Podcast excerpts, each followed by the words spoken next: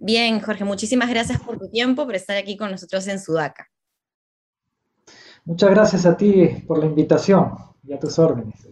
Bien, Jorge, la primera que te quiero preguntar es, eh, hoy los trabajadores y empresarios de la construcción emitieron un pronunciamiento al gobierno actual. ¿Cuál es su mayor preocupación y qué es lo que le solicitan al presidente Castillo?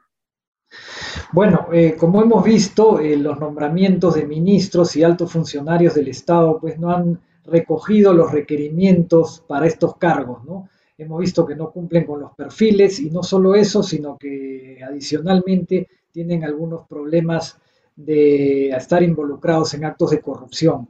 Entonces eso realmente es muy preocupante, ¿no? Porque en el Estado tiene que haber buenos funcionarios y lamentablemente eh, una política que se venía siguiendo desde hace algunos años, por la cual eh, los funcionarios, los tecnócratas eh, que teníamos en el Ejecutivo, era gente preparada, con experiencia, era gente que hacía maestría, doctorados en, en administración pública, y eso se estaría rompiendo, lo cual va a ser eh, muy perjudicial para el Estado y para la economía en general del país y para, todos los peruanos.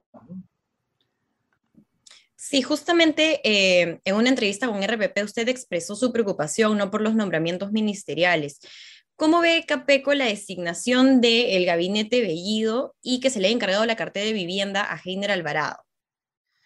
Mira, no lo vemos bien definitivamente el gabinete, ¿no? Estamos eh, preocupadísimos por, este gabinete y, expresamos nuestros votos para que se haga la revisión. Es lo que dice el comunicado firmado en conjunto con la Federación de Trabajadores. Ojalá el, gobierno recapacite y entienda que los funcionarios públicos tienen que ser de primer nivel administrar la cosa pública no es nada sencilla, es uno de los trabajos más difíciles y se requiere mucha experiencia, expertise, preparación, eh, capacidades, conocimiento del sector, eh, estudios, ¿no? Como ya habíamos mencionado. Entonces, yo creo que debemos escoger a los mejores y no debemos eh, optar por un gabinete totalmente ideologizado, ¿no? por el contrario, deberíamos buscar gente de diferentes sectores, de diferentes tendencias políticas para entre todos eh, sacar adelante los diferentes sectores y, el, país en general. A inicios de julio, usted indicó que el sector construcción crecería 20% este año, favorecido por la mayor dinámica de las inversiones públicas en todo el país. Tras estas designaciones, ¿se mantiene aún esta expectativa? no eh, probablemente vayan a la baja, ¿no? Pero el problema no está tanto en el año que estamos cursando, ¿no? En el 2021. Eh, probablemente el 2021 no se sienta mucho la baja del, sector construcción. El gran problema es que eh, los agentes económicos no están confiando y al no confiar no están invirtiendo. Y al no invertir no van a salir nuevos proyectos y al no salirnos nuevos proyectos, pues el próximo año, 2022 y el 2023, sí pueden haber unas caídas muy hondas en, el sector construcción, sobre todo en la parte de construcción privada. ¿no? Eh, y eso lamentablemente a lo que lleva es a una reducción de empleo de calidad y es lo que no queremos. Eh, queremos que, que la gente vinculada a la construcción conserve sus empleos pero lamentablemente los nombramientos que se han hecho y algunas políticas que se están emprendiendo no están llevando a eso. Justamente sobre, sobre esa reducción que me menciona, eh, es que le quería preguntar, ¿cuál es la estimación que viene manejando Capeco sobre los niveles de operación en este segundo semestre del 2021 y hacia inicios del 2022? Mire, precisamente en Capeco, en el, la gente encargada de hacer el informe económico de la construcción, viene concluyendo este estudio que lo debemos presentar el día 23. Eh, en él vamos a tener la medida exacta de cuáles son las expectativas de los empresarios de la construcción. ¿Ya? En este momento no tengo un dato preciso, pero sí le puedo decir que conversando con los agentes económicos y los empresarios de, del rubro, eh, todos están este, esperando a ver que haya mejores señales para poder invertir. ¿no? En, este momento no, no, hay inversiones. Recientemente en Capeco han presentado un plan de medidas urgentes para la obra pública. ¿cuáles son los puntos que usted considera que se deben atender con mayor prioridad? A ver, eh, número uno, hay que modificar la ley de contrataciones del Estado, que es una ley obsoleta, eh, que es eh, una ley que produce problemas, alarga las obras innecesariamente, las detiene y hay muchas trabas. ¿no? Hay que modernizar esa norma, hay que proponer una nueva ley que sea más adecuada a los tiempos. Número dos, hay que eh, priorizar y hay que revisar el Plan Nacional de Infraestructura para la Competitividad y ver cuáles van a ser las obras que se van a priorizar para eh, que todos los agentes tengan claro a qué nos vamos a abocar. ¿no? En ese Plan Nacional de Infraestructura para la Competitividad, que ha sido elaborado por, personas con conocimiento, este, personal técnico calificado, que además ha estudiado la realidad del país, las necesidades logísticas del país y de las diversas regiones de, la nación, eh, se ha plasmado una serie de obras que hay que ver en un cronograma cuándo se van a hacer cada una de ellas. Eso no lo hemos escuchado hasta ahora. No, ni siquiera sabemos si, si si la línea 3, 4 y 5 del metro eh, se van a continuar, se van a sacar a concurso, cuándo va a ser, o, eh, se van a dejar para después, ¿no? que, lógicamente eso no, no, sería una política adecuada. Tampoco hemos escuchado qué se va a hacer con la, con la carretera central, si se va a continuar o no se va a continuar, a pesar de que ya está firmado el convenio gobierno a gobierno. Bien, otra cosa que hay que definir en, la obra pública es el sistema de contrataciones que vamos a tener y el impulso a la infraestructura. Si le vamos a dar prioridad a este tipo de contratos gobierno a gobierno, si vamos a impulsar los PMOs, que son los Project Management Office, que son este, mecanismos que han funcionado muy bien en, algunos, en algunas obras públicas, en las juntas de resolución de disputas, si se le va a dar continuidad, y así una, una, una serie de temas que, hay que ver por dónde, que tiene que anunciar el gobierno por dónde va a ir para eh, los agentes y los constructores saber qué cosa es lo que se quiere hacer. Bien, esto fue respecto a la obra pública. Respecto de la obra privada, ¿cuáles son los problemas más críticos que tenemos en este momento respecto a la reactivación de la obra privada? Sí, para terminar con respecto a la obra pública, también es importante que nos digan si van a, si está en sus planes reactivar las asociaciones público-privadas, que son importantísimas, eh, y eso da un gran impulso a cerrar la brecha en infraestructura, o simplemente la van a descartar. Bien, ahora para la obra privada, que básicamente está compuesta por vivienda, también hay una serie de, propuestas que hemos hecho en, Capeco, eh, que pensamos que de implementarse pueden, pueden sacar adelante un buen número de construcción de viviendas. Número uno, hay que definir una buena política de suelo y territorio, ¿no? Es decir, que haya disponibilidad de suelo urbano o urbanizable, eh, con acceso a servicios públicos, eh, de agua, desagüe, pistas, veredas y todo lo necesario para que la urbanización cuente desde que se entregan las casas con todos los servicios básicos. ¿no? Para eso el Estado lo que tiene que hacer es cambiar radicalmente ese modelo de crecimiento de ciudades por invasión, erradicarlo totalmente. Y para eso tiene que cuidar el suelo que posee, ¿no? ya no permitir nunca más invasiones, tiene que ser muy drástico con, las invasiones, porque ese modelo de invasión nos ha generado demasiados problemas. Número uno, porque hemos crecido desordenadamente con una ciudad muy mal planificada. Le cuesta mucho al Estado después atender las necesidades de, la, gente que se ha instalado en estas urbanizaciones sin servicios. Y número dos, porque a la gente misma que, vive en estas urbanizaciones o en estas casas, eh, les cuesta 18 años de su vida acceder a, a servicios básicos, es decir, que tienen una calidad de vida deplorable, eh, sin agua, desagüe, eh, durante muchos años de su vida. ¿no? Entonces, ese modelo tiene que erradicarse, tenemos que ir por el, modelo que es más adecuado y, más interesante, que es construir la vivienda a través del sector privado.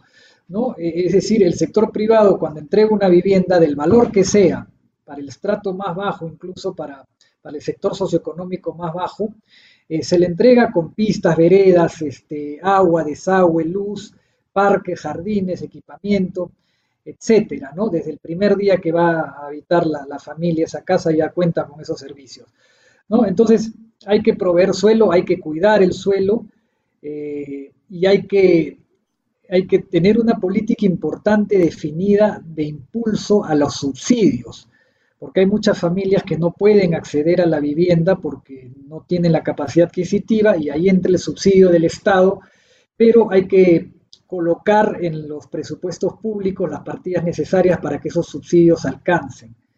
Eh, luego de eso hay que estimular, hay que coordinar y hay que hacer las gestiones necesarias para tratar de ensanchar eh, la provisión de crédito hipotecario, es decir, que más actores financieros eh, puedan financiar a las familias de, bajos recursos, cosa que las familias de menores recursos también tengan acceso al crédito hipotecario, que es algo que ahora le está siendo difícil conseguir. Esa es una política importante, las familias más, más este, vulnerables tengan acceso al crédito hipotecario. Eso en líneas generales respecto a la vivienda. Bien, justamente yendo un poco hacia el terreno económico y a lo que acaba de comentar, que eh, quienes de pronto sufren más los impactos de las crisis políticas y de la crisis sanitaria que estamos viviendo ahora eh, son, son justamente las familias, ¿no? las personas de a pie. Em, a partir de, todos estas, de, toda esta situación, ¿podríamos ver algún aumento en los, en los precios de las propiedades, en las viviendas? Eh, mira, los precios de construcción han subido, los materiales de construcción han subido eh, de forma importante, el acero, el ladrillo, el cerámico. Eh, eso naturalmente hace que el costo de la construcción suba y eso haría que encarezca el precio final de la, del producto, ¿no? en este caso, en algún caso vivienda, en algún caso otro, otro tipo de, de bien inmueble construido. Entonces, hay una probabilidad sí que los precios se incrementen, ¿no? Pero eh, también hay otro factor que es el mercado, ¿no? Hasta dónde aguantan los precios del mercado. Entonces hay unas líneas ahí que se cruzan y, la parte del mercado no la tenemos tan clara, pero hay una, hay una tendencia por lo menos a que el costo suba. ¿Este aumento podría estar vinculado al alza del dólar que estamos viviendo ahora o está vinculado a la falta de inversión que me comentaba al inicio? No, el, aumento de los costos de construcción sin duda que están vinculados más al dólar que a la falta de inversión, eh, por lo menos ahora, porque hoy día se está viendo construcción, hoy día la construcción está dinámica, pero obedece a inversiones de años anteriores. No sé si me explico. Eh, las inversiones que se hagan este año van a verse en las construcciones que se hagan en el próximo año o el 2023. Entonces, eh, ahorita no se está viendo eh, un efecto de las inversiones. Sí se está viendo un efecto de precios internacionales, sobre todo en el acero y algunas, algunos, algunos materiales que tienen precios este, internacionales, y mucho en, la cotización del tipo de cambio, que, empuja al, alza algunos materiales. Justamente sobre el dólar es que eh, hemos estado a la espera de la confirmación de que Julio Velarde se mantenga o no en el BCR y ya confirmó que sí. Desde Capeco, ¿cómo ven esto? Porque justamente el dólar eh, es un factor importante para el tema de los costos de construcción. Bueno, eh, sin duda que la ratificación del doctor Julio Velarde en el BCR eh, daría algo de confianza. Lo que no sabemos es que si es suficiente. Eh, creemos que tiene que haber un cambio de gabinete, eso ya, ya lo hemos conversado anteriormente. creemos que tiene que haber más este, llamado a diferentes sectores este, de, la, la sociedad y de la política no, este, no enclaustrarse en un, en un gabinete totalmente ideologizado, sino en un, gabinete más amplio. Eh, creemos que, deberían darse más mensajes, y debería hablarse más claro, debería decirse qué cosa es lo que se va a hacer con la obra pública, qué cosa se va a hacer con la vivienda, lo que mencionamos anteriormente, que faltaban mensajes en ese sentido, ¿no? Y una serie de puntos que hay que resolver. Eh, bien, ¿sería este buen momento para ver la posibilidad de invertir en el sector construcción o todavía eh, tanto las personas como el empresariado deberían hacer un alto hasta ver un poco más de estabilidad? Mire, evidentemente yo nunca voy a recomendar a nadie que no invierta, ¿no? Yo soy peruano y me encantaría que todos los empresarios y los agentes y, y eh, las empresas internacionales inviertan en el Perú, porque la inversión es este, a veces no es muy bien entendida, pero la inversión es fundamental para, para la producción, para que cada vez más gente tenga empleo y cada vez más familias tengan más este, recursos económicos. Eso se hace a través de la inversión. Los otros caminos son mucho más complicados y mucho más peligrosos. ¿No? Entonces, yo recomendar que, no hayan inversiones no lo voy a hacer, pero eh, evidentemente los inversionistas pues evalúan las condiciones del, país antes de tomar sus decisiones. Una de las, de las medidas del gobierno actual que se están voceando y que quizás podrían alejar a los inversionistas es el tema de la asamblea constituyente. Para el sector construcción, ¿qué significa que se piense convocar a una asamblea constituyente? ¿Puede significar un retroceso justamente en la inversión? Pero totalmente, eh, no solo la construcción, a toda la economía del país. Eh, eh, esto de la Asamblea Constituyente no es más que un, tema sumamente ideológico. La constitución actual permite perfectamente hacer cambios, permite manejar tasas tributarias, permite hacer incluso cualquier cambio a la misma constitución ¿no? para, para, para, hacer alguna política un poco más orientada hacia, hacia la línea que, el gobierno tiene en este momento. ¿no? Eh, yo no sé por qué, nadie sabe por qué es que se quiere convocar una asamblea constituyente, no tiene ningún sentido. Además, las asambleas constituyentes no funcionan en, democracias. Las asambleas constituyentes que hemos tenido en el siglo XX en el Perú, eh, todas han sido eh, elaboradas en dictaduras, ¿no? La constitución del 20 en el gobierno de Leguía, que fue una constitución para que eh, el presidente Leguía eh, extienda su mandato, la constitución del 33 en, el gobierno de, Sánchez Cerro, que sirvió para que Benavides extienda su mandato, la constitución del 79 fue una salida a un gobierno dictatorial, y la constitución del 93 ya la conocemos. ¿no? Es muy complicado hacer asambleas constituyentes en, un gobierno democrático porque tienes dos poderes paralelos. Tienes el poder constituyente y el poder del Congreso de la República. ¿no? El Congreso de la República no podría legislar porque esas leyes eventualmente podrían ser inconstitucionales, eh, comparándolas con una constitución eventual que saldría. ¿no? Es, es, es absurdo, es bastante absurdo. Bueno, ya para cerrar, eh, con la situación actual, con estos gabinetes, con toda esta inestabilidad del gobierno recién entrante, ¿cuáles son las expectativas que eh, tiene Capeco para el cierre de este año? Bueno, eh, las expectativas, pues como te dije, van a salir muy, muy claramente expresadas en ese informe económico de la construcción que vamos a sacar en una semana. Eh, pero lo que estamos viendo, lo que estamos percibiendo es que eh, las expectativas hoy son muy bajas, ¿no? son, son de mucha preocupación y no hay, no hay mucha efervescencia o euforia por invertir en este momento.